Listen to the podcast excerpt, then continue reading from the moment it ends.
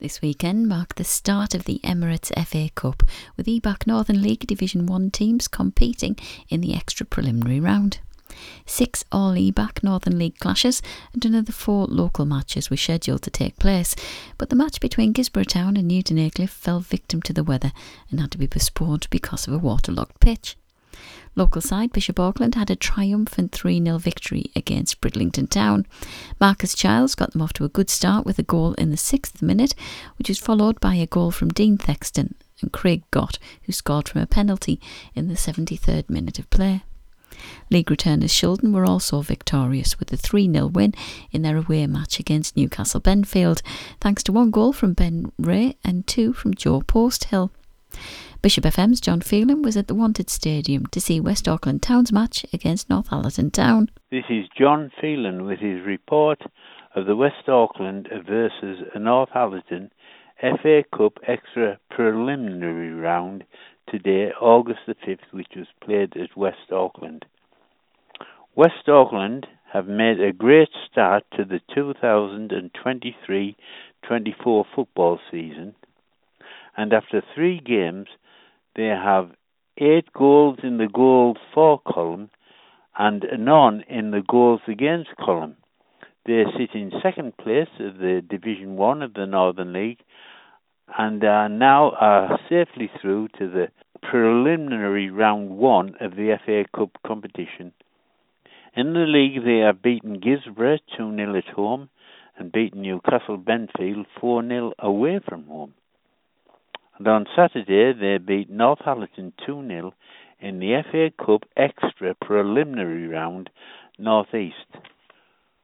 Northallerton, already 13 places below West in the league, did not make things easy for themselves.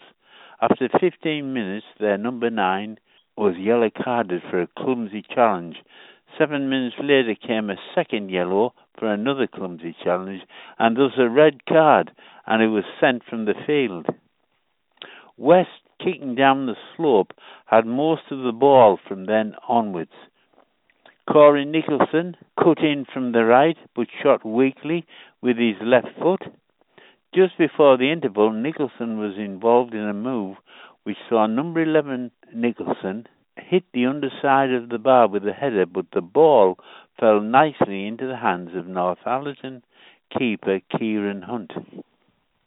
Right on half time, an effort from West number nine, Josh Scott, forced another save from Kieran Hunter, the, the Northallerton keeper, while shortly after, West number four, Luke Bailey, beat three men, but his effort at goal just went wide. At the break, the 30 to 40 Northallerton supporters, complete with a drum, and made their way to behind the bottom goal and repeatedly kept chanting Allerton, Allerton, Allerton. So they had plenty of support. As the second half got underway, the West players who shone through were the experienced and former Darlington and South Shields player Gary Brown, who seemed to be operating in a sweeper like a role. Brown did not miss much in the air or on the ground. His first touch was good, and he repeatedly found a teammate with his passes. Having said that, Nick Liversedge in the West Auckland goal touched over a strong shot from Northallerton number 10, Dale Hobson. West, though, pressed and finally found the net when a cross by number 11 Jackson was touched in by Josh Scott. The deal was sealed some 10 minutes later when Luke Bailey hammered the ball into the right hand corner of the net from just outside the box. The sign of a good team is, is the strength of its spine. And at the moment, West have a good, strong spine. They have Nick Liversedge in goal, they have Gary Brown at the back, and Josh Scott up front at number nine. I thought number four, Luke Bailey, and number 11, Kieran Jackson put in a good shift for West Auckland on a miserable wet afternoon.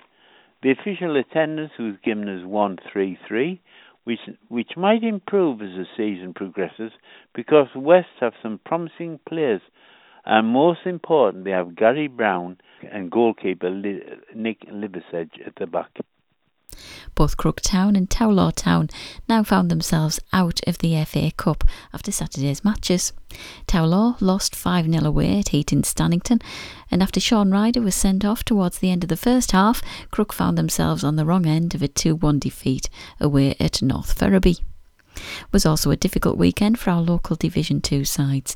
Esh Winning were all geared up to take on CA when their match was also postponed, and Brandon found themselves down to 10 men for the second weekend in a row after Jake Blackford was sent off towards the end of the first half.